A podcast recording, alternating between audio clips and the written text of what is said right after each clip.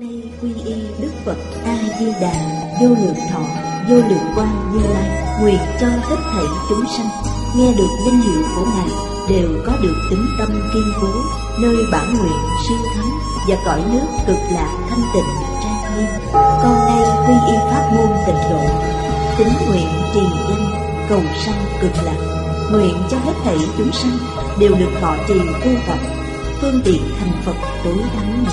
Con nay quy y Đức Quan Thế Âm Bồ Tát, Đức Đại Thế Chí Bồ Tát và thanh tịnh Đại Hải chúng Bồ Tát, nguyện cho hết thảy chúng sanh đều phát Bồ đề tâm, sanh về cực lạc, nhập thanh tịnh chúng, chống thành Phật đạo.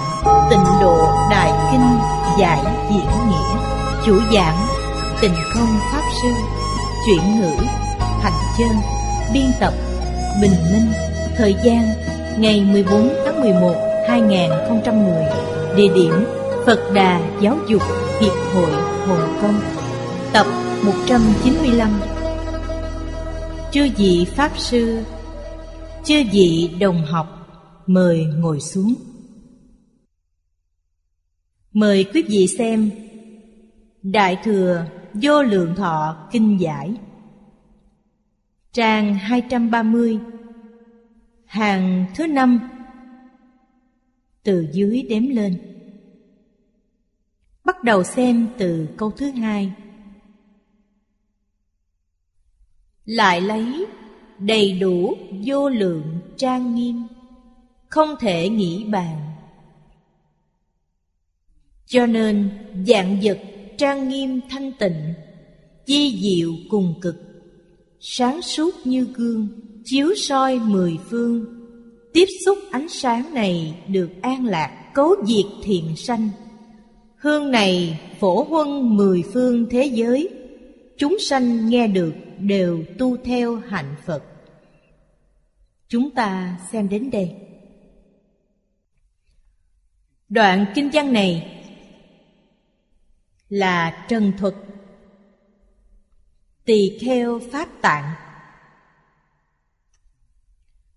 Sau khi thành tựu, nên thế giới cực lạc. Thế giới cực lạc từ đâu đến? Vì sao kiến thành? Những điều này ở trước đều có nói. Vì sao nó tốt đẹp như thế? Đều đáng để chúng ta học tập. Ngài tham quan, phỏng vấn khảo sát tất cả cõi nước chư Phật khắp mười phương thế giới. Ngài đều đến khảo sát, đều đi tham quan qua. Lấy ưu điểm bỏ khuyết điểm, áp dụng những điều tốt của mỗi thế giới. Điều không hay đều bỏ hết. Đã kiến tạo nên thế giới cực lạc như thế. Cho nên Thế giới này trong thế giới chư Phật trở thành thuần tịnh thuần thiện. Chư Phật cũng tôn sùng Ngài, xưng tán Ngài là Quan Trung Cực Tôn Phật Trung Chi Vương. Trong cảnh giới của chư Phật Bồ Tát không giống với nhân gian. Nhân gian thấy ưu điểm của người khác không tránh khỏi sanh tâm đố kỵ. Trong cảnh giới Phật Bồ Tát không có. Chẳng những không có đố kỵ mà còn sanh tâm hoan hỷ. Một nơi tu học tốt đẹp như thế, cho nên mười phương chư Phật không có ai không chiêu sinh giúp Ngài. Tuyên truyền giúp Ngài, thậm chí là đưa học sinh giỏi của mình đến thế giới cực lạc. Để làm gì? Để huấn luyện. Đến đó sẽ thành Phật. Đây là báo cáo đoạn ở trước. Đoạn trước chúng ta có thể thấy được sự tốt đẹp của thế giới này và ảnh hưởng của nó. Ở thế giới cực lạc, đầy đủ, vô lượng trang nghiêm, không thể nghĩ bàn Câu này là nói chung. Trang nghiêm nghĩa là người ở chỗ chúng ta, gọi là chân thiện mỹ tuệ. Chân thiện mỹ tuệ ở thế gian chúng ta Nói thực là có danh mà không có thực Thế giới Tây Phương cực lạc là chân thật Không phải giả Bên dưới nói cho chúng ta sáu câu Dạng vật nghiêm tịnh Nghiêm là trang nghiêm, Tịnh là thanh tịnh, Nghĩa là thế giới này được gọi là tịnh độ. Không có chút nhiễm ô nào. Không những vật chất không có ô nhiễm, Tinh thần càng không có ô nhiễm. Di diệu cùng cực. Đây là hình dung. Cùng là cùng tận. Nghĩa là di diệu đến tột cùng. Không thể hình dung. Ánh quang minh sáng suốt của nó Giống như tấm kính vậy.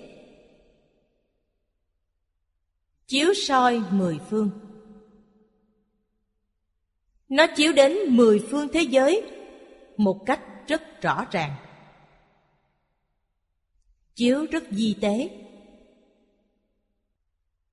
Tiếp xúc ánh sáng được an lạc, Chúng sanh của mười phương thế giới Chỉ cần quý vị có thể tiếp xúc đến, Thế giới này của chúng ta Có ở trong ánh sáng phổ chiếu của Ngài chăng? Có Vì sao chúng ta không cảm nhận được? Điều này trong Phật Pháp Đại Thừa nói rất nhiều Do bản thân chúng ta có chướng ngại Ví dụ như ánh sáng mặt trời chiếu xuống mặt đất. Chúng ta ra khỏi cửa, lại cầm dù che, Không để nó chiếu. Đây là bản thân chúng ta có chướng ngại, Không phải mặt trời không chiếu đến, Là bản thân quý vị có chướng ngại. Bây giờ chướng ngại của chúng ta là gì? Trong kinh nói rất rõ ràng, Chướng ngại rất nhiều, Gọi là tập khí phiền não. Đây là chướng ngại. Phiền não, vô lượng, vô biên. Đức Phật vì phương tiện cho việc dạy học, Quy nạp vô lượng, vô biên phiền não thành ba loại lớn. Loại lớn thứ nhất là căn bản, vô minh. Đây là gì? Là do chúng ta mê. Thực tế, Trong Phật Pháp nói rất rõ ràng. Tất cả chúng sanh vốn là Phật. Thật ra chúng ta và Phật Tỳ Lô Giá Na không khác gì Phật A Di Đà. Đây là thật, không phải giả. Vì sao bây giờ khác nhau đến thế? Vì họ giác ngộ, chúng ta mê hoặc. Cho nên phiền não đầu tiên nghĩa là mê. Mê thất tự tánh. Không biết bản thân mình là gì. Đây là loại phiền não thứ nhất. Căn bản phiền não. Tầng thứ hai là phân biệt. Tầng thứ ba là chấp trước. Phân biệt cũng gọi là trần sa phiền não. Trần sa là hình dung ý niệm phân biệt này nhiều. Niệm trước, diệt niệm sau sanh khởi. Cho nên dùng trần sa để ví dụ. Chấp trước cũng được gọi là kiến tư phiền não. Kiến là kiến giải, tư là tư tưởng. Nghĩa là nói quý vị nhìn sai, nghĩ sai đối với người, đối với việc, đối với tất cả dạng vật. Phật Pháp dạy chúng ta không có gì khác. Dạy chúng ta nhận thức lại thực tướng các Pháp, chính là chân tướng của tất cả Pháp. Quý vị nhận thức được chân tướng thì không còn mê hoặc, không còn phân biệt, cũng không còn chấp trước. Những chướng ngại này được đoạn trừ. Lúc này quý vị sẽ nhìn thấy ánh sáng của Phật đích thực chiếu đến chỗ chúng ta. Chúng ta cảm nhận được, thật sự cảm nhận được nó chiếu đến trên thân của chúng ta. Câu tiếp theo là đạt được lợi ích này Thứ nhất là cấu diệt, thứ hai là thiện sanh. Cấu là ô nhiễm, cũng nghĩa là phiền não. Phiền não đoạn tận, Phật quan vừa chiếu đến phiền não liền không còn. Phiền não không còn Thiện căn liền sanh khởi Cấu diệt thiện sanh Lợi ích này rất lớn Thiện này trong Phật Pháp Đại Thừa gọi là minh tâm kiến tánh, không phải thiện bình thường. Không phải nói thiện của thiện ác bình thường, điều đó không tính. Thiện này là kiến tánh, cũng chính là thành Phật. Quý vị và chư Phật Như Lai cùng nhập vào một cảnh giới. Không những có ánh sáng, nó còn có mùi hương. Hương này bay khắp mười phương thế giới. Chúng sanh nghe đều tu hành theo Phật. Ánh sáng của Phật, hương của Phật, chúng ta đều có. Không những chúng ta đều có, mà tất cả hiện tượng vật chất cũng đều có. Vì sao vậy? Vì không lìa tự tánh. Đây là đức tướng vốn đầy đủ trong tự tánh. Sau khi mê thất tự tánh, đức tướng này bị biến chất. Không phải tác dụng vốn có của nó. Chúng ta phải hiểu chân tướng sự thật này. Phải rõ ràng lý của nó. Tiến sĩ Giang Bổn Thắng người Nhật Bản Mười mấy năm nay làm thí nghiệm nước. Nước là khoáng vật. Chứng minh. Nước. Biết nghe. Nó hiểu được ý người. Chúng ta dùng niệm thiện đối với nó. Quý vị xem. Trong phòng thí nghiệm, kết tinh của nước rất đẹp. Dùng niệm ác đối với nó, phản ứng của nó rất xấu xa. Thí nghiệm mấy trăm vạn lần là thật không phải giả. Trong Phật Pháp Đại Thừa nói, bất cứ một hiện tượng vật chất nào cũng có kiến văn giác tri. Ông đã thí nghiệm ra điều này. Phản ứng thì sao? Phản ứng có sắc thanh hương vị. Bây giờ ông chỉ thấy được một phản ứng là sắc. Còn hương ông chưa thí nghiệm được. Âm thanh chưa thí nghiệm được, vị chưa thí nghiệm được. Tôi nói với tiến sĩ Giang Bổn Thắng, Phật Pháp là khoa học cao cấp Hiện tại ông chỉ phát hiện được một Nó còn ba thứ nữa Chắc chắn có. Ông cố gắng nghiên cứu. Không chỉ nước có Mà bụi, cát. Sau đó quý vị nghiên cứu phân tử. Nguyên tử, điện tử, hạt căn bản. Bây giờ Các nhà lượng tử lực học họ nghiên cứu ra còn có tiểu quan tử nhỏ hơn có lẽ là không còn cách nào để tiếp tục phân. Thấy được vật này. Trong tiểu quan tử nhỏ như vậy, cũng có kiến văn giác tri. Trong kinh phật nói, quý vị xem rất nhiều người đọc tâm kinh, rất phổ biến. Câu đầu tiên, quán tự tại bồ tát, Hành thâm bát nhã ba la mật đa thời, Chiếu kiến ngũ uẩn giai không. Phật Pháp nói ngũ uẩn này. Nghĩa là tiểu quan tử. Trong một hạt nguyên tử, điện tử đều do ngũ uẩn tổ hợp thành. Sắc là hiện tượng vật chất. Thọ tưởng hành thức là hiện tượng tinh thần. Nó phản ứng ra nhất định có sắc thanh hương vị. Cho nên, trong Phật Pháp, toàn thể vũ trụ là có cơ thể, là sống, không phải chết. Âm thanh của chúng ta, chúng ta cũng phóng quang. Nhưng trong ánh sáng của chúng ta xen lẫn tập khí phiền não. Phật không có phiền não, không có ưu tư, không có thị phi nhân ngã, không có tập khí, cho nên ánh sáng của Phật là ánh sáng nguyên sơ, không hề bị biến chất, không như ánh sáng của chúng ta đã bị biến chất. Các nhà khoa học nói với chúng ta, mỗi người đều có một đài phát xạ. Tư tưởng chúng ta có ánh sáng, khởi tâm động niệm đều có. Ánh sáng này chiếu ra đều biến pháp giới hư không giới.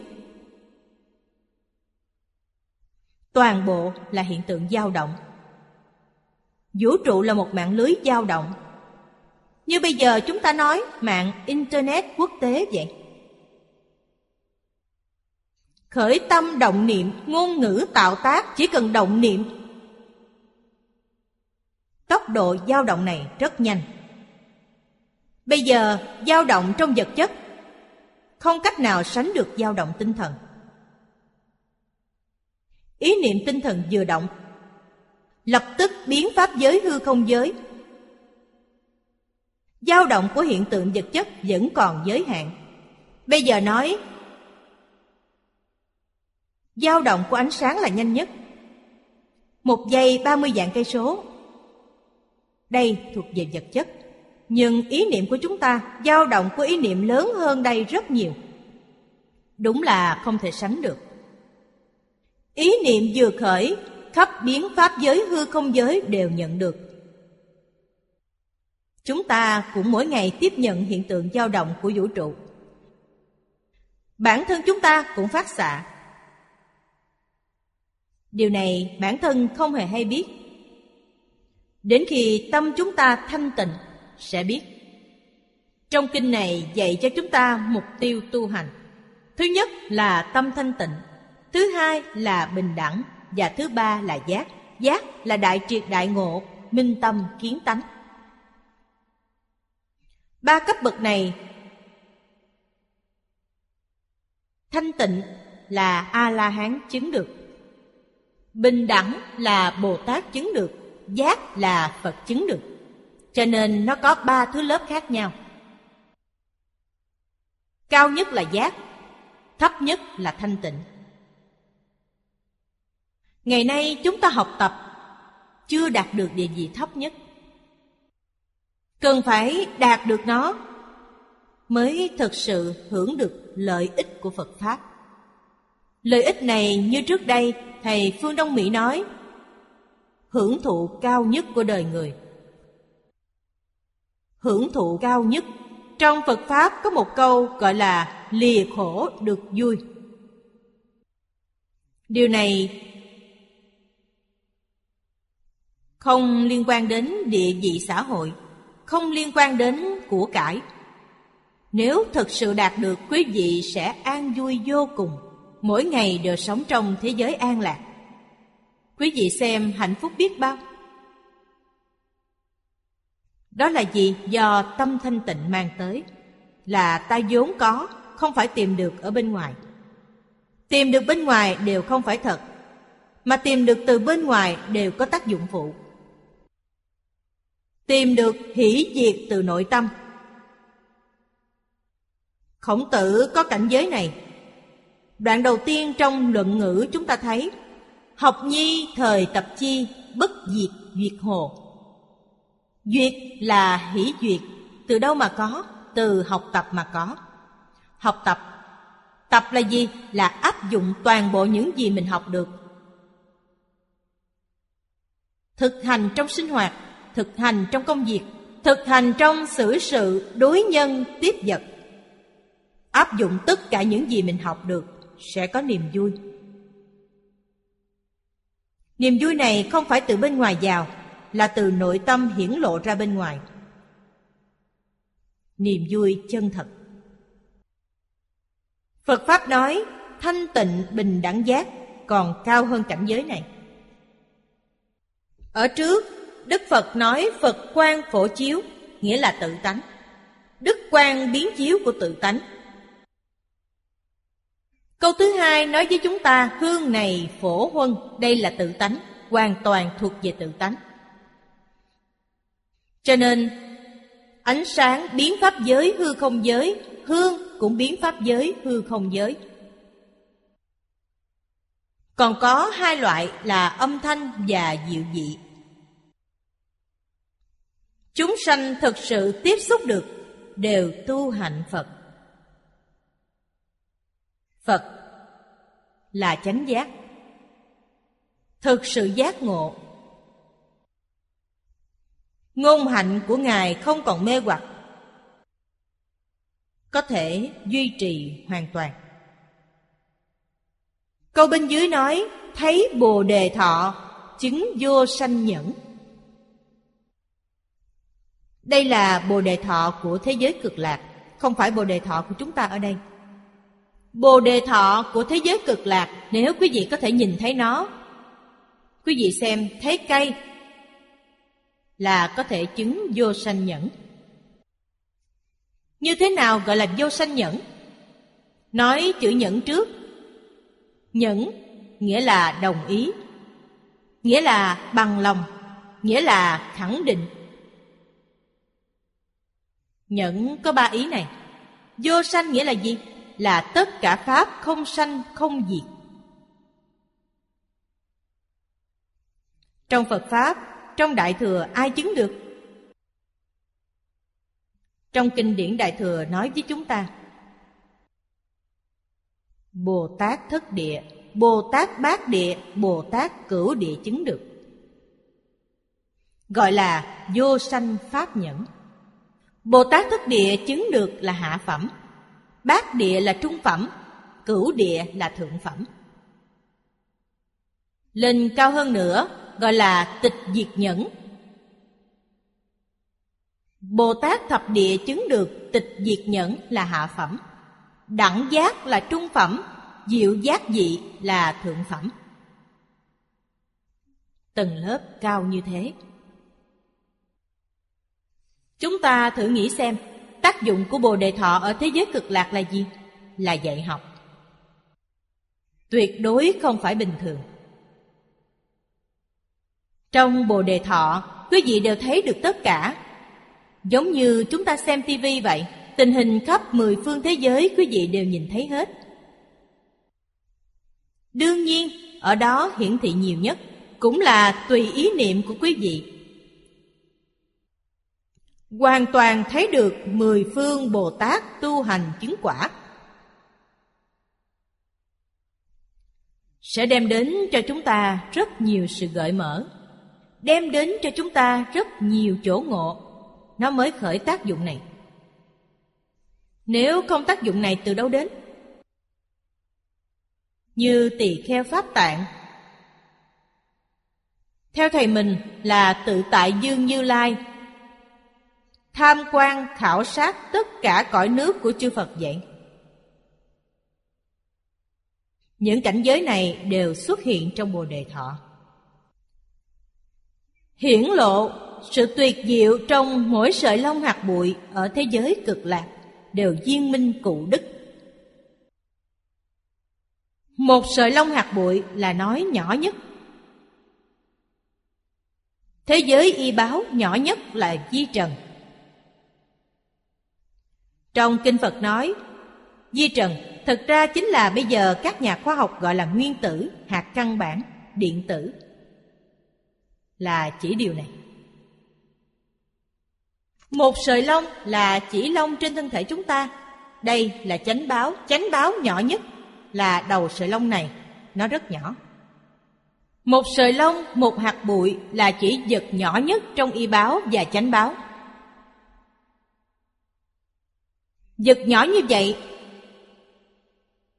đều viên minh cụ đức. Viên là viên mãn, minh là sáng suốt, cụ là đầy đủ, đức là đức năng. Đức gì? Ví dụ Đầu sợi lông này rất nhỏ có thể dung nạp toàn thể vũ trụ Quý vị có tin tưởng chăng? Không thể tưởng tượng được. Một hạt di trần, một điện tử cũng có thể dung nạp toàn thể vũ trụ. Hạt cải dung nạp tu di, tu di dung nạp hạt cải. Lớn, dung nạp nhỏ, chúng ta dễ hiểu. Nhỏ, dung nạp lớn. Điều này chúng ta không thể tiếp nhận, không thể lý giải. Đúng vậy, nhưng sự thật là như thế. Quý vị thấy khoa học hiện nay. Chúng ta thường dùng vi tính Dùng điện thoại. Thẻ nhớ trong đó chỉ lớn bằng móng tay út Trong đó chứa đựng không biết bao nhiêu thứ. Có bao nhiêu tin tức trong đó Đây chẳng qua cũng là mấy năm gần đây mới phát triển nhưng so với Phật Pháp thì còn thua xa. Phật Pháp nói là một hạt nguyên tử, thậm chí là một hạt quang tử, trong đó dung nạp tin tức của toàn thể vũ trụ. Cho nên, khi đối chiếu việc này mới biết khoa học không có gì kỳ lạ hết. Khoảng cách còn cách xa so với Phật Pháp Càng không thể nghĩ bàn là trong di trần có thế giới, lớn giống như thế giới bên ngoài. Trong thế giới đó lại có di trần.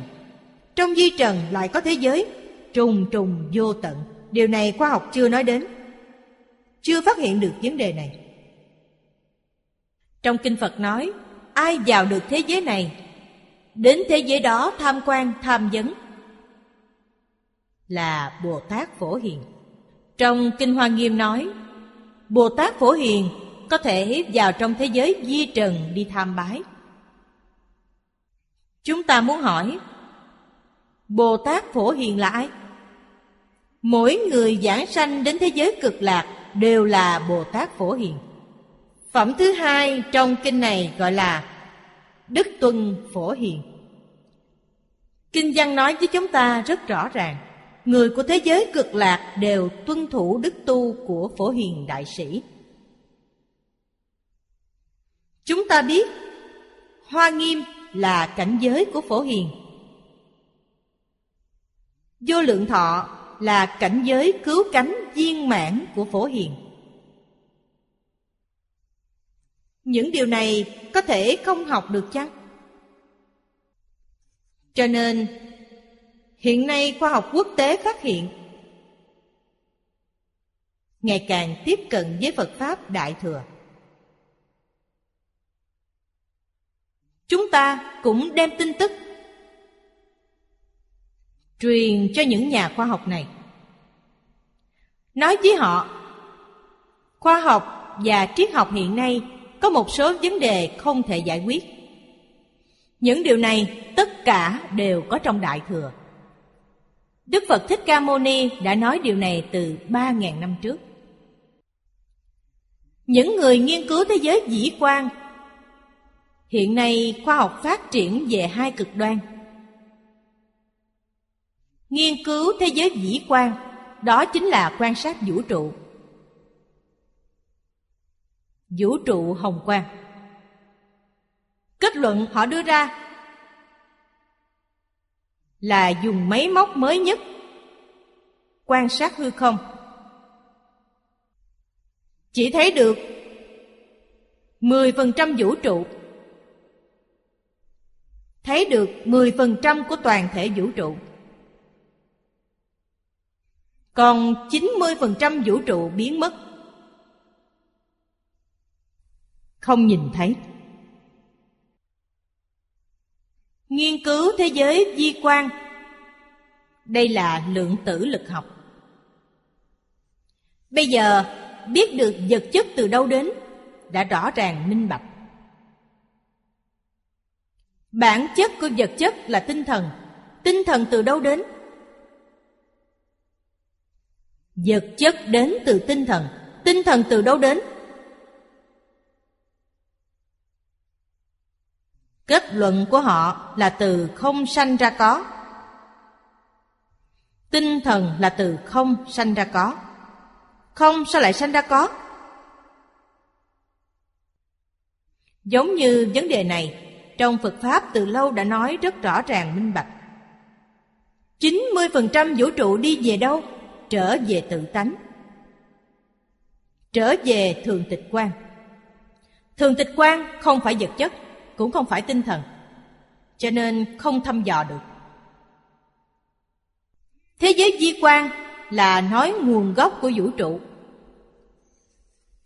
Hiện tượng vật chất, hiện tượng tinh thần, hiện tượng tự nhiên, từ đâu đến? Trong Phật Pháp nói là duy tâm sở hiện, duy thức sở biến. Nhất niệm bất giác mà có vô minh. Nhất niệm bất giác đó gọi là vô minh. Niệm thứ nhất không có nguyên nhân, không có lý do. Niệm thứ hai có nguyên nhân. Niệm thứ nhất là nhân, niệm thứ hai là quả. Niệm thứ nhất không có nhân, cho nên gọi là vô thỉ vô minh. Vô thỉ là gì? Là không có bắt đầu. Không có bắt đầu là sao? Tức là không có quá khứ. Không có gì lai, không có xa gần, không có khoảng cách. Vấn đề này ngay tại đây. Điều này khoa học chưa phát hiện. Cho nên chúng ta có lý do tin rằng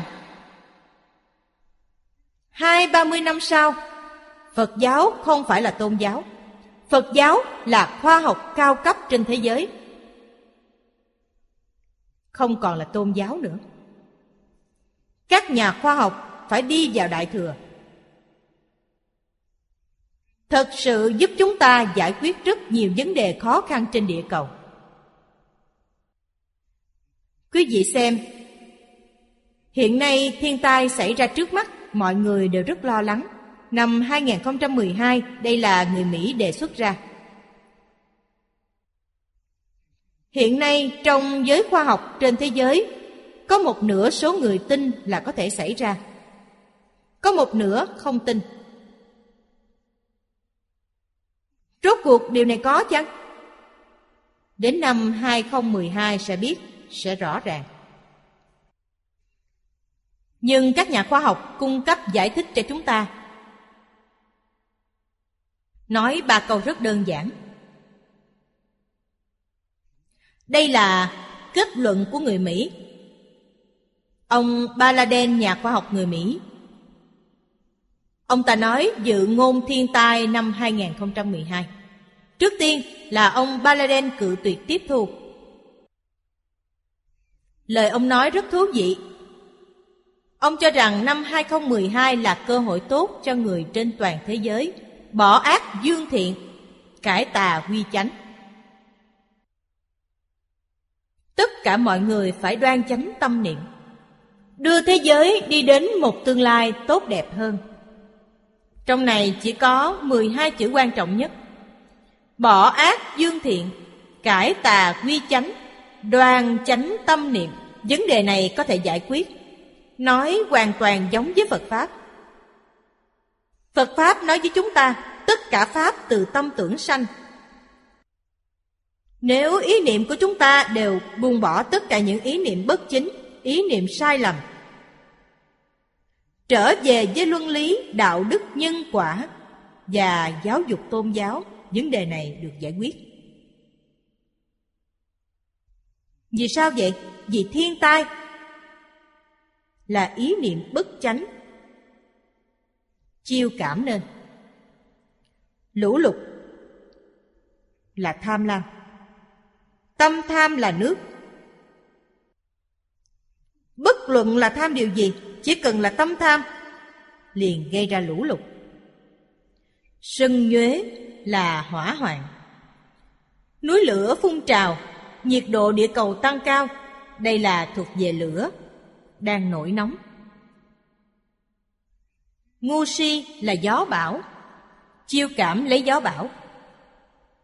Ngạo mạn, bất bình, chiêu cảm động đất. Cho nên người tu theo Phật cần tu giới định tuệ tức diệt tham sân si, không có thiên tai nào xảy ra cả. Đối với bản thân mà nói là thân tâm mạnh khỏe, trăm bệnh không sanh. Bệnh này người xưa nói không phải thuộc về lạnh thì chính là nóng. Lạnh là gì? Là tâm tham. Nóng là gì? Là khởi sân hận. Hai loại này là nguyên nhân mang bệnh. Trong tâm không có ý niệm tham, không có ý niệm sân nhuế như vậy sẽ không sanh bệnh. Từ cá nhân, thân thể được mạnh khỏe, đến gia đình hạnh phúc mỹ mãn, đến xã hội hòa thuận, thiên hạ thái bình, đến thiên tai trên địa cầu đều được hóa giải. Cùng một đạo lý đều là do tâm niệm. Cho nên điều gì quan trọng? Dạy học quan trọng. Các bậc thánh hiền thật sự là đại thánh hiền. Họ theo công việc dạy học. Đức phật thích ca mâu ni rất tuyệt vời ngài xuất thân là dương tử. Nếu không xuất gia sẽ làm quốc dương. Vậy mà ngài từ bỏ dương vị, không cần đến. Sống đời của một vị tăng khổ hạnh, vì sao vậy? Vì cuộc sống này có niềm vui. Phật pháp dạy chúng ta lìa khổ được vui. Nếu không có niềm vui thì ai làm? Quý vị xem. Năm 30 tuổi, sau khi khai ngộ, ngài bắt đầu dạy học. 79 tuổi viên tịch. Dạy học suốt 49 năm. Chưa từng nghỉ dạy ngày nào. Mỗi ngày đều vui vì điều này mà không thấy mệt mỏi. Đệ tử Ngài kết tập, lưu lại rất nhiều kinh điển cho hậu nhân chúng ta. Người đời sau học theo gương của Ngài, Mới hiểu được ý của Ngài, Mới hiểu được ý trong kinh điển. Nếu không học theo Ngài, quý vị sẽ không hiểu được ý này. Học theo ngài điều gì? Chính là buông bỏ. Thân tâm thế giới đều buông bỏ hết. Nói như cách hiện nay, ngài hoàn toàn không có áp lực. Bất luận về phương diện tinh thần hay phương diện sinh lý đều không có chút áp lực nào những gì ngài nói dạy cho chúng ta bản thân ngài đều làm được là thánh nhân. Người Ấn Độ gọi là Phật, người Trung Quốc gọi là thánh nhân. Phật tức là thánh nhân. Bồ Tát chính là hiền nhân và A La Hán nghĩa là quân tử. Người xưa gọi là thánh, hiền, quân tử. Người Ấn Độ gọi là Phật, Bồ Tát, A La Hán. Họ không phải thần, cũng không phải tiên, Thần tiên là của cõi trời, cõi ngạ quỷ. Phật Bồ Tát là cõi người. Không khác gì chúng ta. Nói như hiện nay, họ quả thực là nhà triết học, nhà khoa học vĩ đại nhất trên thế giới. Trước đây các nhà khoa học, vì sao khoa học kỹ thuật không phát minh như bây giờ? Sáng tạo ra cho chúng ta dùng. Vì sao vậy? Đạo lý trong này rất đơn giản. Nếu khoa học kỹ thuật vượt trội hơn luân lý đạo đức sẽ mang đến thảm họa cho nhân loại. Thế giới này có bị hủy diệt chăng? Có thể. Khả năng duy nhất chính là chiến tranh vũ khí hạt nhân. Ngày nay bom nguyên tử, Một quả bom có thể hủy diệt một thành phố. Từ trên mạng chúng ta thấy được tin tức này. Người Mỹ chuẩn bị năm 2012 bố trí bom nguyên tử tối tân. Một quả này có thể đánh đến bất kỳ điểm nào trên thế giới. Tương lai khi chiến tranh có cần dùng lục hải hay không quân chăng? Ngồi ở nhà bấm nút là có thể hủy diệt một thành phố, hủy diệt một quốc gia. Đây là tác dụng phụ mà khoa học mang lại. Không chiến tranh mang đến sự sợ hãi, chiến tranh lại mang đến sự hủy diệt. Cho nên Phật Bồ Tát không làm những điều này. Không phát triển theo phương diện này. Các bậc thánh hiền cũng không phát triển theo phương diện này. Chỉ nam châm, nguyên thủy là quả dược.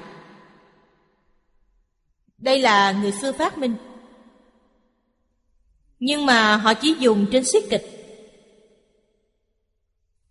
Không dùng trên chiến tranh. Gia Cát Lượng phát minh ngựa gỗ, cơ giới hóa để vận chuyển. Khi ông chết đã hủy bỏ toàn bộ kỹ thuật này, không để lại cho đời sau. Đây không phải là keo kiệt, mà đây là từ bi.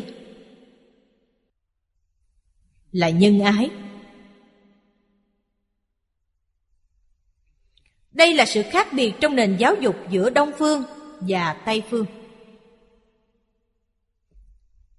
Người Đông Phương nói nhân đạo, Người Tây Phương nói công lợi Công lợi 2.500 năm trước Mạnh Tử từng nói Khi Mạnh Tử gặp Lương Huệ Dương Ông sinh vào thời chiến quốc, Cũng là thời kỳ động loạn. Lương Huệ Dương quan nghênh ông. Thỉnh giáo ông câu đầu tiên. Ông đến đất nước tôi. Đem đến lợi ích gì? Mạnh tử trả lời, Nhà vua cần gì hỏi đến lợi? Cũng chỉ có nhân nghĩa mà thôi. Nếu mọi người đều tranh lợi, Quốc gia này coi như xong. Trên dưới tranh nhau vì lợi, Quốc gia này gặp nguy. Không cần nước khác đến đánh, Bản thân quý vị tự diệt vong. Lợi là thứ mọi người đều cần không thể thiếu. Nhưng phải dừng lại đúng lúc. Không được xa xỉ, Không được tranh giành. Thế giới đại đồng không phải lý tưởng. Ngày xưa từng xuất hiện. Quý vị xem, lịch sử Trung Quốc, Ba thời đại, Nghiêu, Thuấn, Vũ Là xã hội đại đồng. Sau khi vua Vũ chết, Truyền dương vị cho con trai là Dương Khải. Đây là thời nhà Hạ. Từ Dương Khải trở về sau là xã hội Tiểu Khang Không thể gọi là đại đồng Lúc đó Những người lãnh đạo quốc gia của xã hội đại đồng này Tâm niệm luôn nghĩ đến trăm họ chứ không nghĩ đến bản thân. Nhà họ ở chẳng khác nào bình dân, cung thức rất đơn giản. Thật bất trùng dị. Thật bất trùng dị là gì? Chỉ ăn một món, không phải đầy bàn thức ăn. Thường nghĩ rằng, cuộc sống của mình như vậy là quá tốt. Còn rất nhiều người cơm không được ăn. Thiếu gì nữa chăng? không có áo quần mặc Luôn nghĩ đến điều này Quý vị đọc sách cổ mới hiểu được người xưa Hiểu về tổ tông là người như thế nào Đây không phải là lời nói tưng bốc của cổ thánh tiên dương. Đây là sự thật. Thánh nghĩa là giác ngộ Nghĩa là thấu triệt. Họ không phải là người hồ đồ. Là người có đức hạnh, có học vấn. Mỗi niệm mưu cầu phước báo cho nhân dân. Đây là thánh nhân. Tuyệt đối không có chút tự tư tự lợi nào. Bản thân làm chính trị rất tốt. Hy vọng người kế tiếp làm tốt hơn mình. Họ tự chọn người kế tiếp. Nhân dân chưa chắc hiểu được người khác. Chỉ có thánh nhân mới hiểu được thánh nhân. Cho nên từ đời này qua đời khác đều giữ được sự thịnh vượng như vậy. Xã hội hòa thuận như vậy, nhân dân quả thật hạnh phúc. Như xã hội bây giờ, ngày xưa cổ thánh tiên dương áp dụng biện pháp gì? Không có gì khác ngoài việc dạy học. Phật pháp thì sao? Phật pháp cũng là dạy học. Phật pháp gặp phải tai họa điều này phật môn đều biết. Chúng ta tổ chức pháp hội nhân dương hộ quốc. Pháp hội nhân dương hộ quốc có thể tiêu tai miễn nạn. Nhưng pháp hội này hiện nay đã biến chất. Trong kinh nói tìm một trăm người xuất gia. Cùng nhau tụng niệm kinh nhân dương là được. Không phải ý này. Một trăm người không phải là con số. Trong kinh nói là tượng trưng. Một trăm đó là cả nước. Những người xuất gia trên toàn quốc. Đây là Phật giáo. Đức Phật Thích Ca Mâu Ni kêu gọi toàn bộ đệ tử mình thực hành giáo dục luân lý, đạo đức, giới luật, nhân quả, giúp quốc gia giáo hóa chúng sanh, chính là ý này. Tuyệt đối không được ngộ nhận. Phải nói rõ ràng minh bạch điều này. Mà bản thân còn làm gương làm mô phạm cho người khác noi theo. Như vậy mới có thể giúp quốc gia giải quyết được thiên tai. Bây giờ hoàn toàn bị ngộ nhận cho nên, dù đọc kinh nhân dương nhiều đến đâu cũng không cứu giãn được tình hình. Nếu không buông bỏ được tham sân si mạng, Như vậy thì có lợi ích gì? Khuyên người khác buông bỏ, Bản thân phải dẫn đầu. Cho nên không thể không nỗ lực học tập kinh điển. Phải hiểu thì kinh điển mới có ý nghĩa. Thật sự giúp chúng ta giải quyết vấn đề Từ vấn đề cá nhân Đến vấn đề quốc gia Đến vấn đề thế giới, đến vấn đề của toàn vũ trụ đều có thể giải quyết. Quý vị xem như vậy an vui biết bao. Đây là thật không phải giả. Một hạt bụi một sợi lông đều viên minh cụ đức. Là lấy bốn câu này đưa vào nguyện đầu tiên.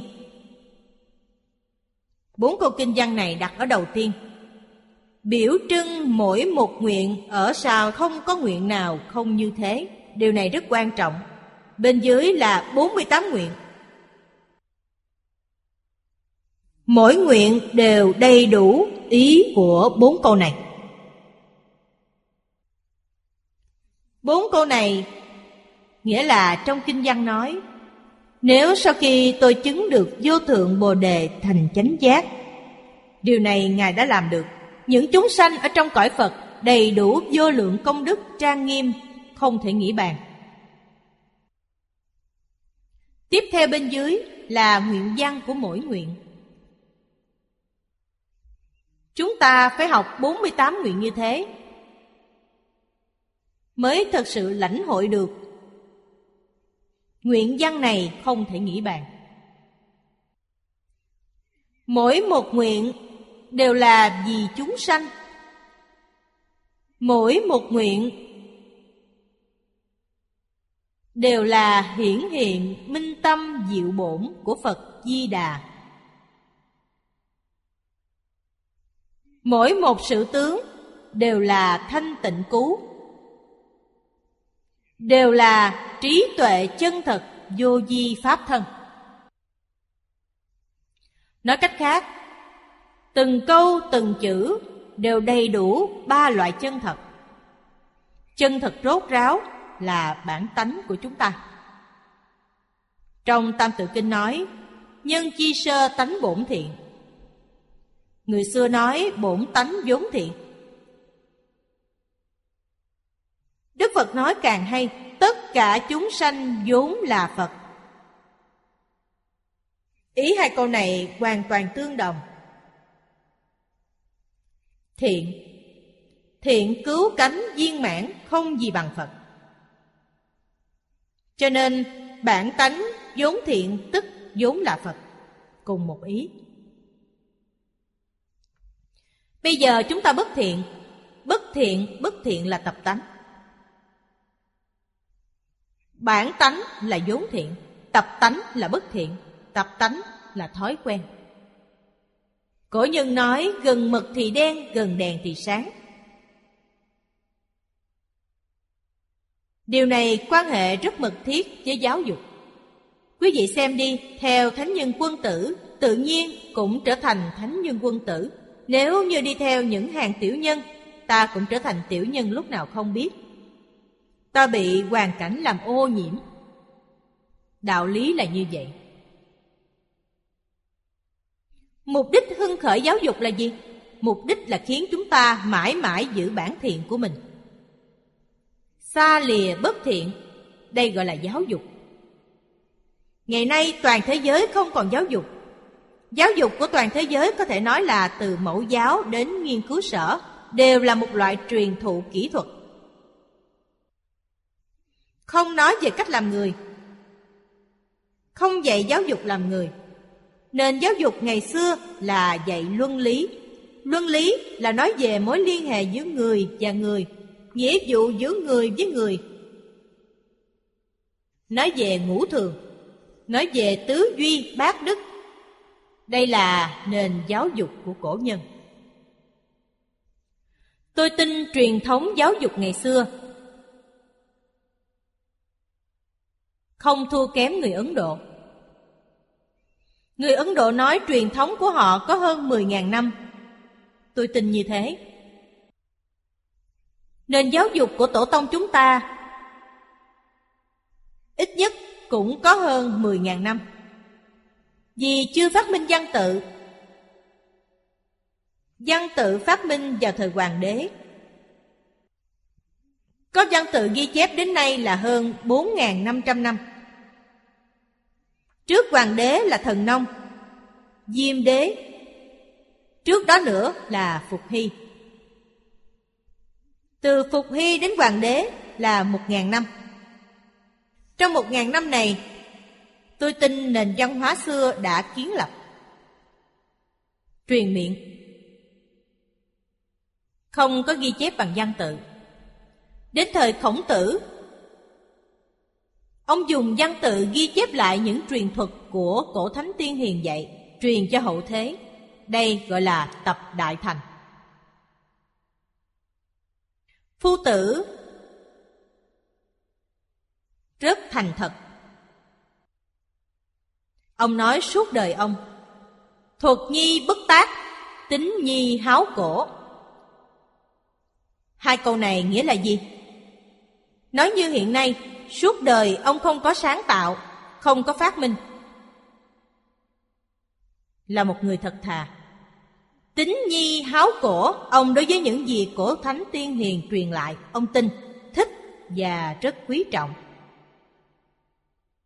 Nói cách khác Suốt đời của khổng tử Những gì ông học Ông tu Ông dạy và ông truyền bá toàn là của Thánh Hiền để lại. Ông làm tấm gương tốt cho chúng ta noi theo. Trước khổng tử, tôi tin không chỉ 2.500 năm,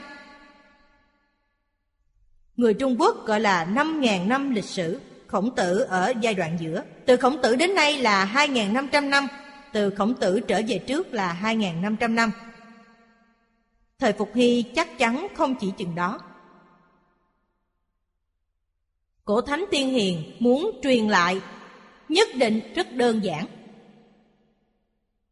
Dễ nhớ, không truyền sai.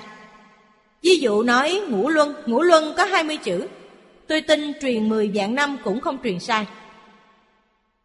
Tôi truyền cho quý vị, quý vị truyền cho người khác chỉ có năm câu Phụ tử hữu thân, quân thần hữu nghĩa Phu phụ hữu biệt, trưởng ấu hữu tự, bằng hữu hữu tính. Quý vị nói xem, truyền như thế 10 vạn năm có truyền sai chăng? Không sai. Người ta dễ nhớ. Bên dưới càng đơn giản Ngũ thường có năm chữ là nhân lễ nghĩa trí tính. Đây là tiêu chuẩn làm người. Thường nghĩa là vĩnh viễn không thể thay đổi Tiêu chuẩn của con người. Nếu con người không có ngũ thường thì chẳng khác nào súc sanh. Câu đầu tiên là người nhân từ biết thương người. Trong Phật Pháp nói không sát sanh. Thứ hai là nghĩa. Nghĩa tức là tuân thủ đạo lý Nghĩa là khởi tâm động niệm Ngôn ngữ tạo tác với hợp tình, hợp lý, hợp pháp. Đây gọi là nghĩa. Lễ là lễ tiết vô cùng quan trọng. Không thể nói ngày ngày gặp mặt có thể qua loa một chút, qua loa vấn đề xuất hiện ngay. Nhất định phải cẩn thận, lễ tiết dù nhỏ nhặt cũng phải nhớ, phải thực hành được. Như trong đệ tử quy nói, thực sự thực hành trong cuộc sống hàng ngày lễ tiết lễ là có tiết độ không quá đáng cũng không được hời hợt. Quá đáng sẽ lộ rõ sự nịnh bợ. Hời hợt lộ rõ sự ngạo mạn. Nhất định phải trung đạo. Cho nên gọi là trung dung trung chính là lễ. Lễ gọi là tiết đó chính là trung dung.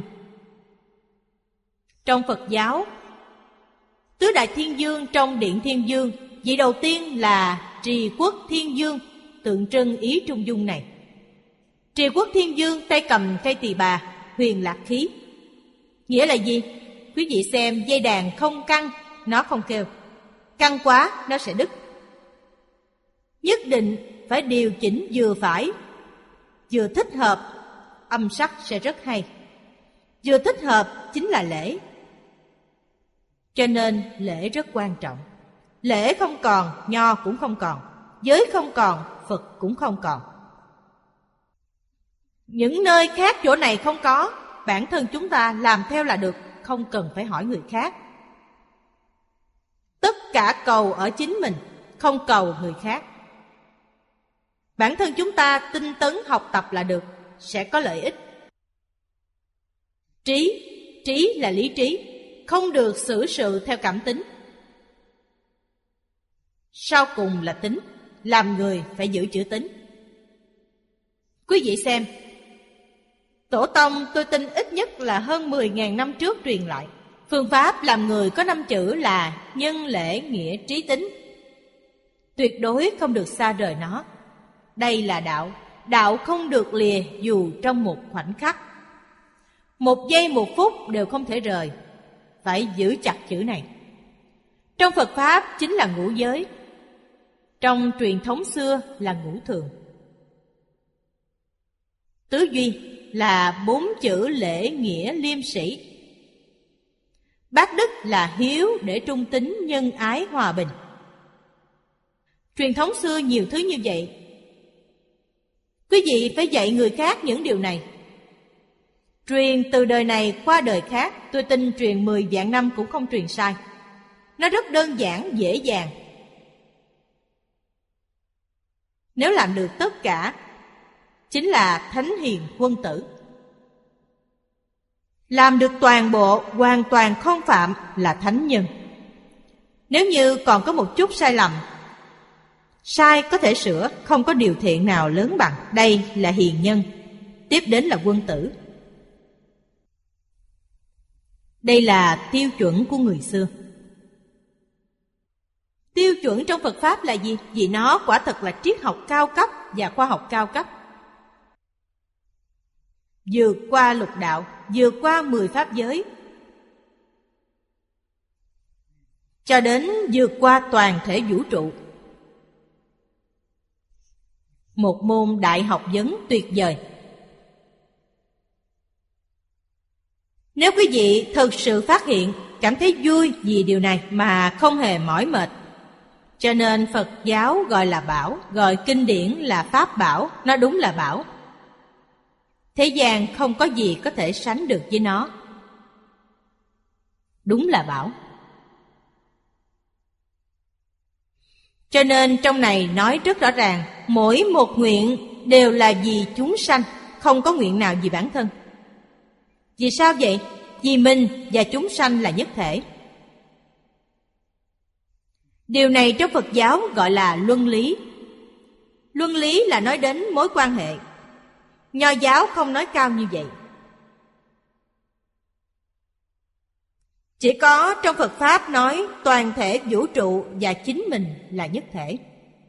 Lão Tử nói, nhưng không có nói rõ. Ông chỉ nói, trời đất và ta đồng căn, dạng vật và ta nhất thể. Ngoài ra không nói tường tận. Đức Phật nói rất tường tận, nói một cách rất thấu triệt. Vì sao là nhất thể? Vì sao là đồng căn? Ngài đều nói rõ tất cả. Câu bên dưới Mỗi một nguyện Thực tế mà nói Mỗi một nguyện, mỗi một hạnh Mỗi một việc, mỗi một quả báo Đều hiển hiện minh tâm bản diệu của Phật A-di-đà là tâm của Phật A-di-đà hiển hiện ra, Cũng là tâm của chúng ta hiển lộ ra. Nếu tâm chúng ta không hiện, Tâm Phật A-di-đà cũng không hiện. Cùng một đạo lý.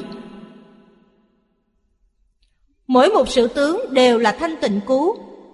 Thanh tịnh cứu đều là trí tuệ chân thật vô di pháp thân. Trí tuệ chân thật là trí tuệ bát nhã vốn đầy đủ trong tự tánh. Như Đại sư Huệ Năng.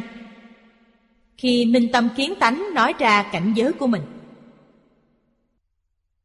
Ngài chỉ dùng hai mươi chữ. Đâu ngờ tự tánh vốn tự thanh tịnh. Vốn không sanh diệt, không có sanh diệt. Vốn tự đầy đủ. Câu này ở trong đây đầy đủ điều gì? Đầy đủ trí tuệ, đầy đủ đức năng, đầy đủ tướng hảo. Vốn tự đầy đủ. Câu thứ tư là, vốn không dao động. Đó là tự tánh bổn định. Câu sau cùng là, năng sanh dạng Pháp. Cho nên, tất cả Pháp là tự tánh sở sanh. Tự tánh sở hiện. Tự tánh là bản thể của tất cả dạng Pháp. Đều là từ nó sanh ra. Trong Kinh Lăng Nghiêm, Đức Phật dùng biển cả làm ví dụ. Ví biển cả với tự tánh. Ví bọt nước trong biển cả như chúng sanh. Khi từng bọt nước nổi lên, Tưởng rằng bản thân là độc lập. Không biết.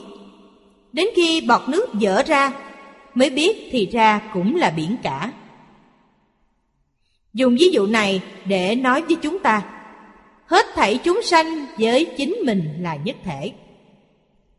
Bởi vậy, thương yêu chúng sanh là thương yêu mình.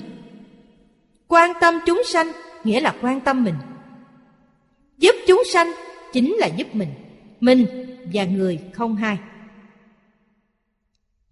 Nếu làm được như thế mới có thể minh tâm kiến tánh mới có thể hiểu được chân tướng sự thật. Bốn câu này là ý chung. Chúng ta chỉ nói đến đây. Bên dưới là 48 nguyện. Đây là biệt hiển. Ngoài ra đây gọi là mục nhỏ. Nói tường tận cho chúng ta, trong này có 48 điều. Câu thứ nhất Dơ hữu địa ngục. Ngạ quỷ, cầm thú. Quyên phi nhuyễn động chi loại. Đây là nguyện nước không có ác đạo. Trong Kinh Hoa Nghiêm chúng ta thấy Kinh này có hai phẩm. Thứ nhất là phẩm hoa tạng thế giới. Nói với chúng ta về vũ trụ. Nói rõ, giữa vũ trụ và thế giới này, Bây giờ chúng ta gọi là tinh cầu, Tinh hệ, vô lượng, vô biên. Thứ hai là phẩm thế giới thành tựu. Nghĩa là thế giới này từ đâu đến?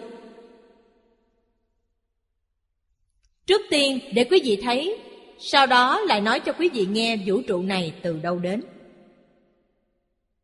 Trong vũ trụ này, Quý vị phát hiện đại đa số. Trong vũ trụ này đều có luân hồi lục đạo. Có lục đạo hay không? Có. Số lượng cũng tương đối khả quan, Không có lục đạo. Đó là thế giới thanh tịnh. Thế giới này không có người tạo ác. Còn có một bộ phận thế giới Như thế giới cực lạc vậy. Nó chỉ có cõi thật báo Không có mười pháp giới. Chúng ta có thể gọi nó là thuần tịnh độ. Thế giới cực lạc rất kỳ lạ, rất đặc biệt. Nó là thuần tịnh độ.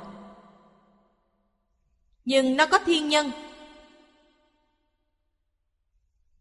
Trong mười pháp giới chỉ có ba đường ác. Hay nói cách khác, Mười đạo này chỉ ba đường này không có Bảy đường khác đều có Tuy có bảy đường, nhưng nó lại là thuần tịnh. Đây là điều không thể nghĩ bàn. Là điểm đặc biệt của thế giới cực lạc. Không giống với bất kỳ cõi Phật nào.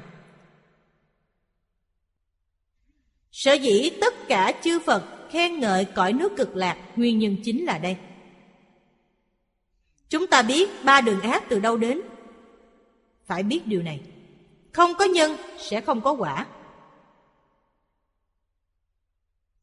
Như vậy chúng ta sẽ hiểu.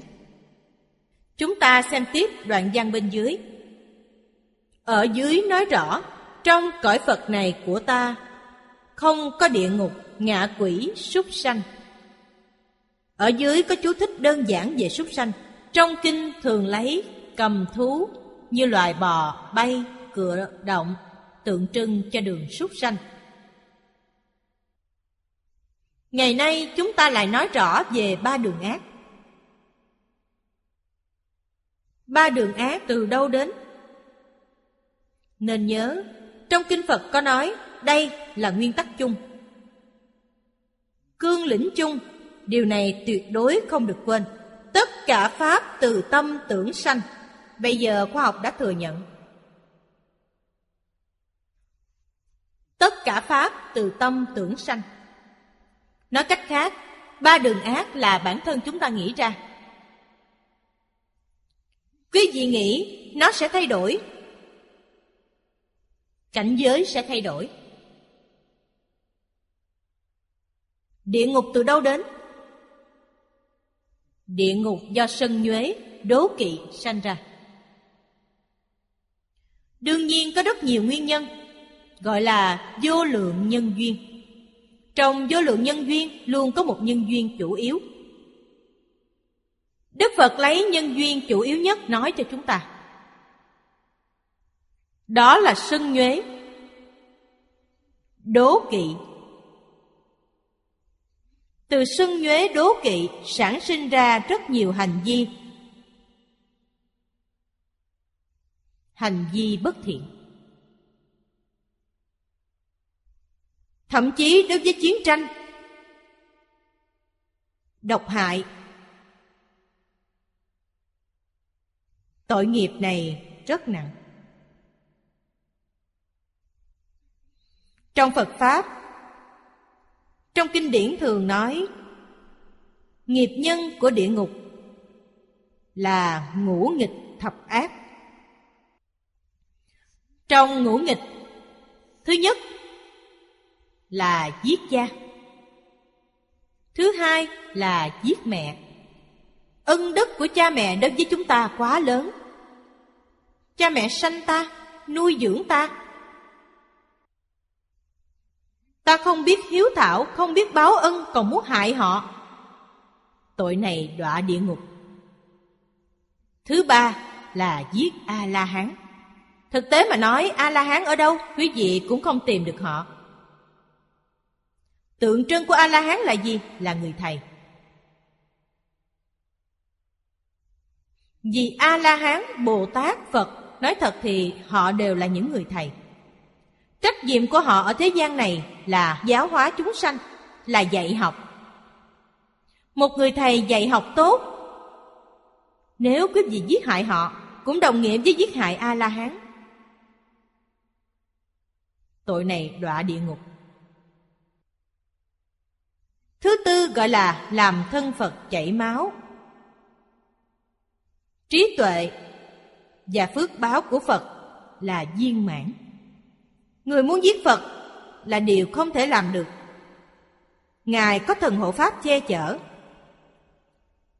Điều này là đề bà Đạt Đa, hại Đức Phật Thích Ca Mâu Ni. Ông biết Đức Phật mỗi ngày đều đi khất thực, phải đi qua vách núi này, đi qua dưới vách núi Ông ở trên đỉnh núi xô một tảng đá lớn xuống. Thấy Đức Phật đi ngang qua liền xô tảng đá xuống, muốn hại chết Ngài. Có một câu chuyện như thế. Nhưng khi ông xô xuống, có Bồ Tát Di Đà là thần hộ pháp của Phật. Dùng chày kim cang đỡ tảng đá khiến nó nát dụng. Khi tảng đá nát ra, có một mảnh rơi nhầm chân Phật làm chân Phật chảy máu. Câu chuyện này gọi là làm thân Phật chảy máu. Khiến Đức Phật bị thương. Tội này rất lớn. Phật là Đại Thánh Nhân. Ngài ở thế gian là cứu tất cả chúng sanh. Cho nên kết tội này không phải kết với Phật, Đức Phật Đại Từ Đại Bi, nếu quý vị thật sự giết Ngài, Ngài cũng không trách. Nhưng tội này kết từ đâu? Kết với tất cả chúng sanh. Chúng sanh từ đây không nghe được Phật Pháp. Tội này quá lớn. Quý vị đoạn Pháp thân huệ mạng của chúng sinh. Không phải kết tội với Phật. Bởi vậy, Phật, Bồ Tát, A-la-hán, họ đều có lòng từ rộng lớn. Nếu thật sự giết họ, họ cũng không trách quý vị. Không hề có chút oán hận nào, Đây là thật. Mà là gì? Đều là kết tội với chúng sanh. Quý vị khiến chúng sanh từ đây mất đi một người thầy tốt, Không nghe được Phật Pháp, Tội này kết từ đây, Cho nên nó rất nặng. Quý vị cũng không thể thay Phật giáo hóa chúng sanh, Lại đoạn tận Pháp thân huệ mạng của chúng sanh. Cho nên kết tội phải hiểu rõ nguyên nhân của nó. Đây là đọa địa ngục. Sau cùng là phá hòa hợp tăng. Nghĩa là phá hoại tăng đoàn. Nhưng tăng đoàn này có điều kiện là tăng hòa hợp. Tăng đoàn hòa hợp là một đạo tràng trì giới, y giáo phụng hành. Không phải một đạo tràng bình thường. Trong này bao gồm những gì? Pháp sư giảng kinh, Pháp sư giảng kinh dạy học. Trong tăng đoàn hòa hợp chắc chắn có, Nếu không có, họ không làm được hòa hợp. Hòa hợp phải dựa vào giáo dục. Trong tăng đoàn này chắc chắn có giáo dục. Cho nên chúng ta phải biết, Phật Pháp Bắt đầu từ Đức Phật Thích Ca Mâu Ni, Nó chính là giáo dục. Lúc Đức Phật Thích Ca Mâu Ni tại thế Mỗi ngày lên lớp dạy học. Bây giờ tất cả các nghi thức tôn giáo Tất cả đều không có. Đến hai thời sáng tối cũng không có. Bởi vậy cổ nhân nói Sư phụ đưa vào cửa Tu hành ở mỗi người. Quý vị chỉ nghe nói, sau khi nghe xong hiểu rõ, áp dụng những phương pháp, đạo lý này trong cuộc sống, thực hành trong cuộc sống, thực hành trong công việc, thực hành trong xử sự đối nhân tiếp vật. Đây là Phật Pháp. Không thể không hiểu điều này. Suốt đời Đức Phật Thích Ca Mâu Ni chưa từng kiến lập đạo tràng. Ngài không có chùa. Sống cuộc đời du mục. Buổi tối nghỉ ở đâu? Ngủ dưới gốc cây trong rừng. Ngày ăn một bữa, đêm ngủ dưới gốc cây. Đức Phật quy định ở dưới gốc cây, một cây chỉ được nghỉ một đêm. Ngày mai phải nghỉ ở gốc cây khác. Vì sao vậy? Sợ quý vị khởi tâm tham. Cây này tốt quá, rất lớn, bóng rất mát. Không tệ, mỗi ngày ta đều đến đây, như vậy là khởi tâm tham. Cho nên, quy định chỉ được nghỉ một đêm, ngày thứ hai đổi chỗ khác. Suốt đời Ngài sống đời du mục. Không để quý vị khởi một chút tâm tham. Xả bỏ sạch sẽ. Tài sản một đời của Ngài chỉ có ba y một bát. Ngài làm nên tấm gương cho chúng ta noi theo. Từ năm 19 tuổi, Ngài đã sống cuộc sống này. Đến năm 79 tuổi viên tịch.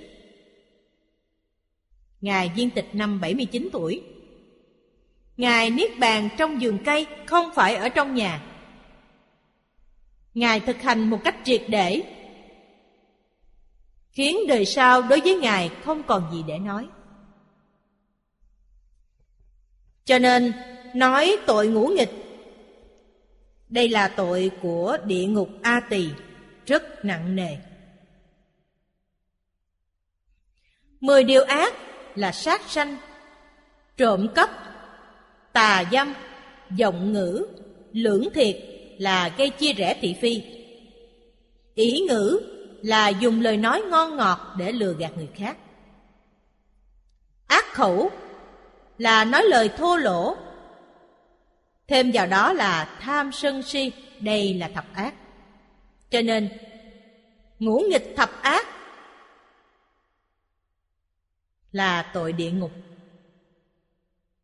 Từ đó cho thấy thế giới cực lạc không có hạng người này, cho nên nó không có địa ngục. Hay nói cách khác, hoàn cảnh ở đó, quý vị ở đó tu hành. Quý vị nhìn thấy đều là Bồ Tát. Đều là chư Phật Như Lai. Ở trong thế giới này không thấy kẻ ác. Vì không có duyên. Tuy chưa đoạn được gốc của tham sân si, Đới nghiệp giảng sanh. Nhưng thế giới Tây Phương cực lạc không có duyên này. Những gì quý vị thấy đều vừa lòng như ý. Không có gì khiến quý vị nổi nóng. Không có. Quý vị nhìn thấy thật sự gọi là mỗi người đều là người tốt, mọi việc đều là việc lành, như vậy sao nổi nóng được? Cho nên, không có duyên của địa ngục, cũng không có nhân của địa ngục. Quý vị ở đây lâu dài, dần dần đoạn tận tham sân si. Đây là địa ngục, trong địa ngục quá khổ. Ở sau sẽ nói đến. Nói tường tận. Thứ hai là ngạ quỷ. Ngạ quỷ cũng rất khổ. Nhân của ngạ quỷ là gì? Là tham lam. Cho nên tâm tham là đường ngạ quỷ. Tham, ngũ dục lục trần. Tham tài, tham danh, tham sắc tham ngũ dục lục trần. Thực tế mà nói, người học Phật bây giờ, học Phật cũng đọa vào đường ngạ quỷ, cũng đọa vào đường địa ngục. Vì sao vậy? Vì sức mạnh của tham sân si quá lớn. Tập khí phiền não quá nặng. Học Phật rồi Họ không chịu nhường người khác không thể nhường nhịn. Đốt hương phải đốt cây đầu tiên. Đốt cây thứ hai họ liền nhảy dựng lên mắng người. Đây chính là học Phật cũng đọa địa ngục. Đố kỵ chướng ngại. Điều này chúng ta thấy trong kinh điển. Trong Di lặc Sở Vấn Kinh, Mở đầu là kể một câu chuyện. Có hai vị xuất gia tỳ kheo. Giảng kinh thuyết Pháp Pháp duyên rất thịnh. Thính chúng đều rất hoan hỷ. Ngoài ra, cũng có hai vị tỳ kheo. Thấy hai vị này pháp duyên thù thắng như vậy, Liền khởi tâm đố kỵ. Nghĩ cách phá hoại. Gây điều thị phi trong thính chúng. Nói hai người này nói không tệ. Miệng nói rất hay. Nhưng hành vi của họ đều phá giới, Đều tạo nhiều tội nghiệp. Thính chúng nghe như thế. Đánh mất niềm tin đối với hai vị Pháp sư này. Do đó bị giải tán. Tội phá hoại đạo tràng này Phá hoại hai vị giảng sư thuyết pháp này. Sau khi chết, đọa vào địa ngục. Từ địa ngục ra, Thời gian đó rất lâu. Sau khi chịu hết tội mới được ra. Có năm người. Có năm người lại đầu thai đến nhân gian. Trong kinh Phật gọi là ngũ phiến đề la. Là năm người dắt tận sức lực. Vì một phụ nữ quý nhân giàu có, Làm kiệu phu khiên kiệu. Nguyên nhân là gì? Vì trước đây, Cũng là một cư sĩ hộ trì đạo tràng. Họ phá hoại đạo tràng. Cho nên đời này đầu thai làm phu kiệu hầu hạ người này. Nghiệp nhân quả báo không sai chút nào. Cho nên thiện nhân thiện quả, Ác nhân ác báo. Không phải không báo là thời khắc chưa đến. Khi thời khắc đến là báo hết tất cả một lần.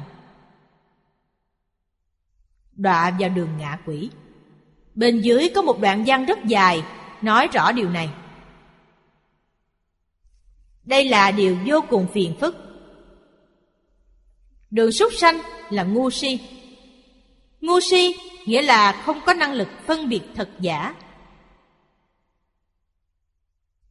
Tà chánh. Thị phi, Thiện ác. Ngày nay gọi là giá trị quan đảo lộn. Trở thành đọa lạc. Quý vị đọc mạnh tử. Giá trị quan của mạnh tử là nhân nghĩa. Giá trị quan của Lương Huệ Dương là danh lợi. Nhưng Lương Huệ Dương rất thông minh. Ông tiếp thu chỉ giáo của mạnh tử. Không còn phóng túng nữa.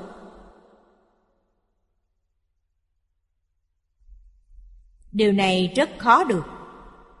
Dù sao thì con người vẫn có thiện căn. Chỉ cần có người hiểu biết thức tỉnh họ Họ có thể quay đầu là bờ. Họ trở thành một người tốt. Không thể không biết điều này. Cổ nhân nói rất hay, Phật Pháp cũng nói như vậy. Thân người khó được, Phật Pháp khó nghe. Nói thật, trong lục đạo, con người tuy không cao quý, nhưng họ có thể giác ngộ Đáng quý là ở chỗ này. Trời tốt hơn người, phước báo lớn, nhưng hưởng phước mà không biết tu hành. Cho nên, Phật, Bồ Tát giáo hóa chư thiên, hiệu quả thu được không lớn. Chỉ trồng cho họ chút thiện căn mà thôi. Vì sao vậy? Vì họ không có khổ. Đều rất an vui. Tôi học nó làm gì? Cho nên Phật Pháp nói, giàu có học đạo khó. Không dễ tiếp thu. Ba đường ác dí với bần cùng. Ba bữa cơm không đủ no. Họ đâu còn thời gian học đạo với quý vị. Cho nên, nghèo khó học đạo cũng khó. Cõi người ở giữa, gọi là tiểu khang, họ không giàu cũng không nghèo, đủ sống. Người như thế rất dễ tiếp thu. Vì thế, Phật Bồ Tát tu hành chứng quả đều ở cõi người. Trong cõi người, chúng ta biết Phật Bồ Tát đến đó giảng kinh dạy học. Không có thị hiện tu hành chứng quả ở đó, không có. Trong ba đường ác cũng không có. Điều này có thể hiểu được thân người đáng quý, thân người khó được. Nó đáng quý chính là dễ giác ngộ. Con người đích thực rất dễ dạy. Chỉ cần có hoàn cảnh. Chúng ta cảm thấy thế giới ngày nay, toàn bộ xã hội trên khắp thế giới động loạn. Không phải không thể cứu giảng. Nếu trong quá khứ Chúng ta phải xem toàn thế giới như trong tình trạng hiện nay. Chúng ta cảm thấy rất bi ai. Vì sao vậy? Vì đúng là đã đến ngày tận thế. Ai có năng lực cướp giảng thế giới này? Vì sao ngày nay tư tưởng chúng ta không giống với ngày xưa? Vì ngày nay khoa học kỹ thuật phát triển. Công cụ tốt nhất chính là tivi truyền bá của đại chúng. Nếu trong truyền bá đại chúng thực sự có những tiết mục chính nhân quân tử nói cho chúng ta về luân lý, đạo đức, nhân quả, giảng về giáo huấn của Thánh Hiền. Mỗi ngày đều dạy, mở tivi là có thể nghe được, đều có thể tiếp xúc được. Tôi tin khoảng thời gian một năm trật tự trên toàn thế giới được trở lại như thường. Không thể không vậy. Ngày nay công cụ này quá tiện lợi. Đưa việc dạy học vào trong nhà quý vị. Không cần đi đâu, ở nhà cũng học được. Công cụ hay như vậy, phải biết dùng. Nếu không biết dùng, công cụ này giống như nước vậy, có thể chuyên chở thuyền, cũng có thể làm chìm thuyền. Nó có thể cứu mình, nó cũng có thể hủy diệt mình. Tôi nhớ có một lần ở nhà thầy Phương. Hôm đó đúng lúc gặp ba vị quan viên của Bộ Giáo dục Đài Loan. Cũng ở nhà thầy. Họ đến thỉnh giáo thầy làm sao để phục hưng truyền thống văn hóa? Họ đưa ra vấn đề này. Hôm đó tôi cũng ngồi nghe. Đưa ra vấn đề này, thầy phương vô cùng nghiêm túc. Có năm sáu phút. Không nói chuyện. Trầm mặc năm sáu phút. Sau cùng thầy nói, có. Họ lại hỏi, có phương pháp gì? Thầy đưa ra, thứ nhất, lúc đó Đài Loan có ba đài truyền hình phải đóng cửa. Còn có khoảng hai ba mươi thiết bị truyền tin vô tuyến. Đài phát thanh là nghe tiếng mà không thấy được hình ảnh, cũng đóng cửa. Sau cùng là tất cả các báo tạp chí đều ngừng hoạt động. Những người này nghe thế họ nói, Thầy ơi, việc này không thể. Thầy Phương nói, những thứ này mỗi ngày đang phá hoại truyền thống văn hóa xưa. Chỉ cần tồn tại nó, làm sao có thể nói đến chuyện phục hưng? Lời này là thật, hoàn toàn không phải giả. Quý vị xem tivi hiện nay còn thêm, lúc đó chưa có mạng Internet. Bây giờ còn có thứ đáng sợ hơn tivi Đó là mạng Internet. Truyền bá phim, tạp chí, báo chí Trong này dạy những gì? Đều dạy về sát đạo dâm vọng Đây là dấu hiệu của ngày tận thế Ở ngay trước mắt Quý vị có thể không biết được ư Cho nên thầy nói TV là một công cụ rất hay. Nếu có thể dùng nó trong việc dạy học.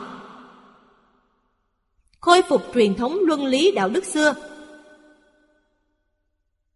Thì quốc gia được cứu, thế giới được cứu. Tôi tin những gì hôm đó thầy phương nói với họ họ cũng không dám đăng lên báo. Mọi người chỉ nghe mà thôi thật vậy không giả chút nào tôi theo thầy phương thời gian rất dài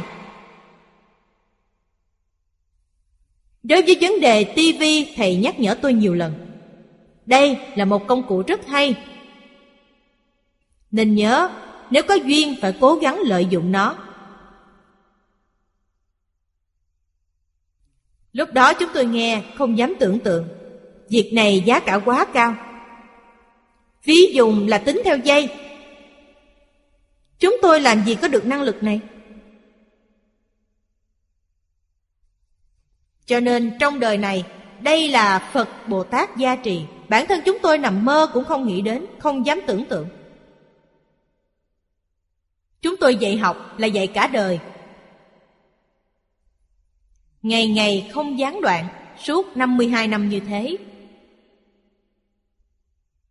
Chúng tôi dùng mạng Internet được mười mấy năm Khoảng 15 năm Dùng vệ tinh cũng được 8 năm. Vệ tinh bắt đầu phát sóng vào Tết Nguyên Đán năm 2003. Đích thực, nhận được ảnh hưởng rất lớn. Toàn thế giới đều có thể nhận được. Cho nên tôi đối với nó có khái niệm rất sâu sắc. Nếu quốc gia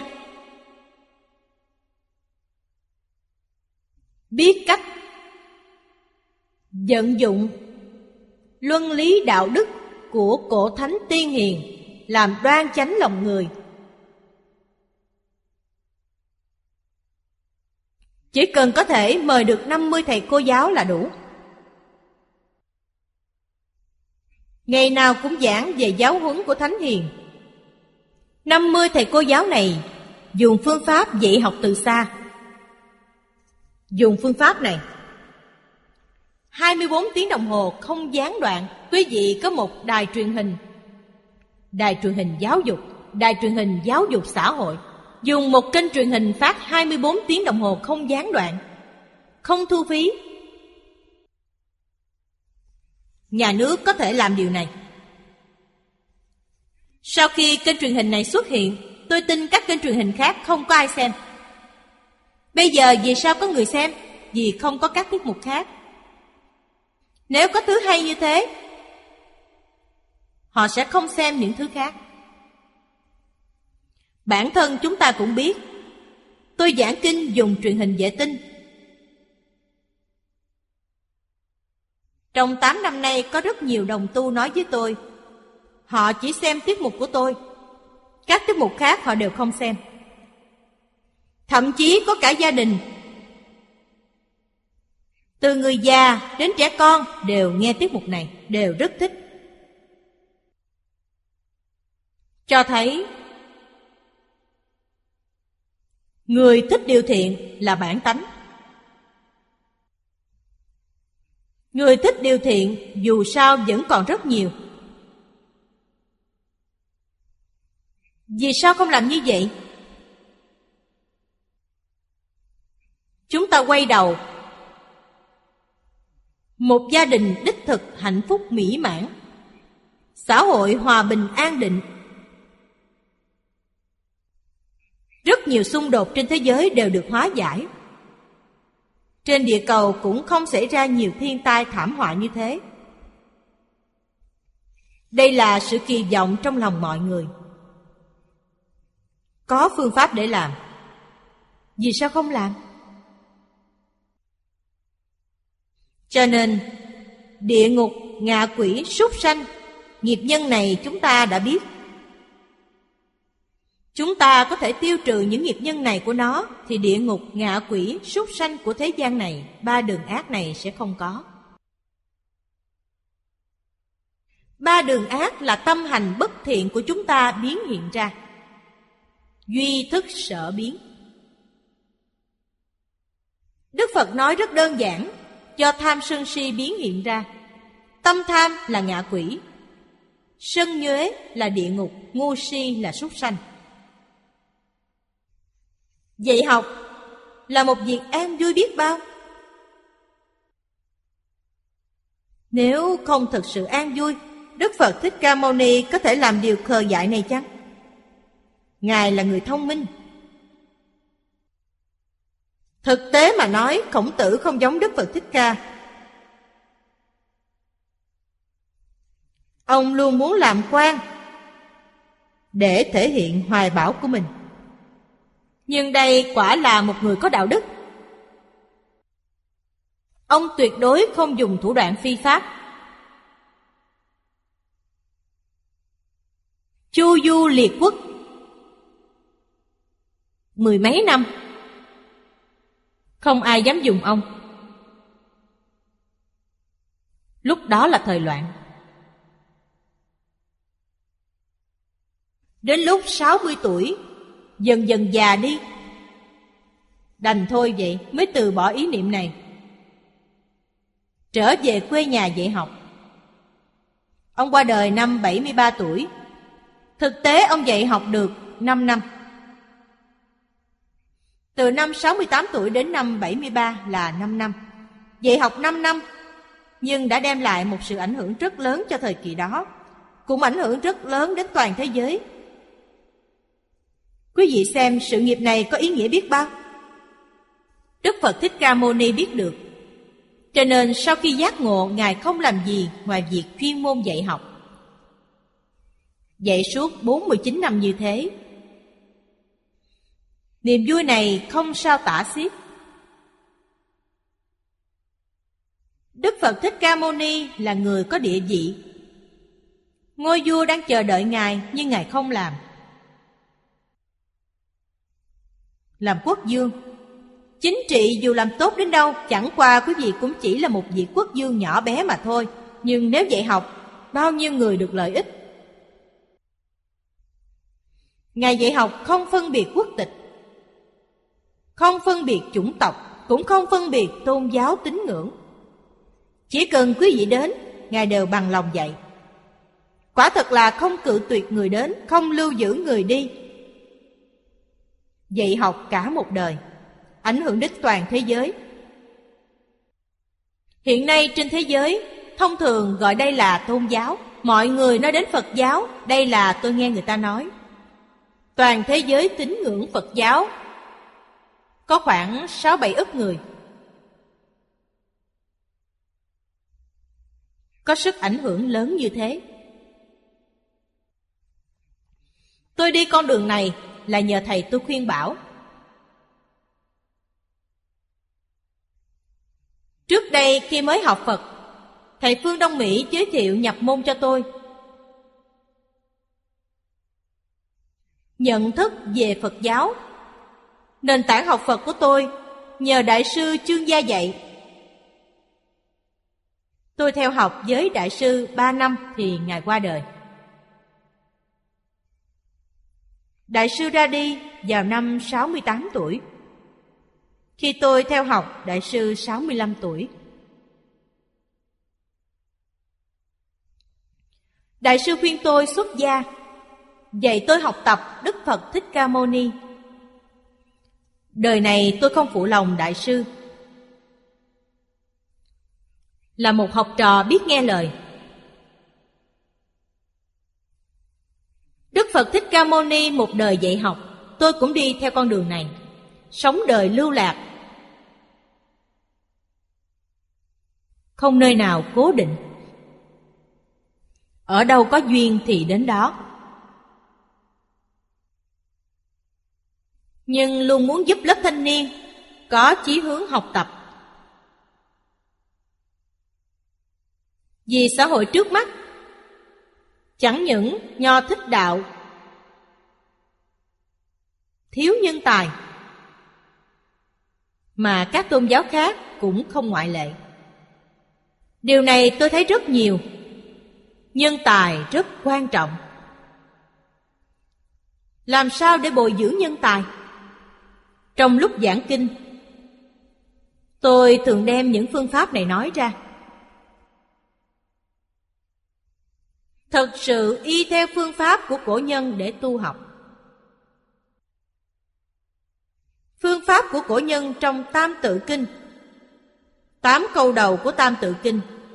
Tổ tông mấy ngàn năm của chúng ta đều áp dụng trong việc dạy học.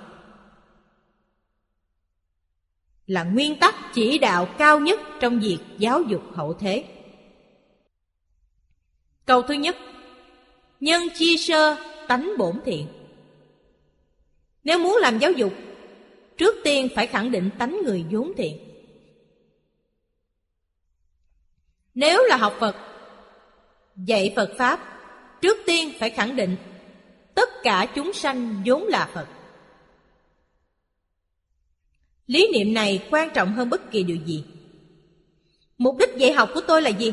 Học Phật thì phải giúp họ thành Phật. Dạy truyền thống văn hóa xưa phải giúp họ thành thánh nhân. Dạy học như vậy mới có ý nghĩa. Khái niệm cơ bản này quan trọng vô cùng. Câu thứ hai Nói cho ta biết vì sao phải dạy. Tánh tương cận, tập tương diễn. Từ bản tánh mà nói, bản tánh vốn thiện, mọi người đều như nhau. Nhưng tập tánh khiến khoảng cách giữa chúng ta với bản tánh vốn thiện của chính mình ngày càng xa. Đây là gì? Chịu ảnh hưởng của hoàn cảnh. Bây giờ, hoàn cảnh ảnh hưởng con người khủng khiếp nhất là TV và mạng Internet. Hoàn toàn dạy hư con người. Điều này rất đáng sợ.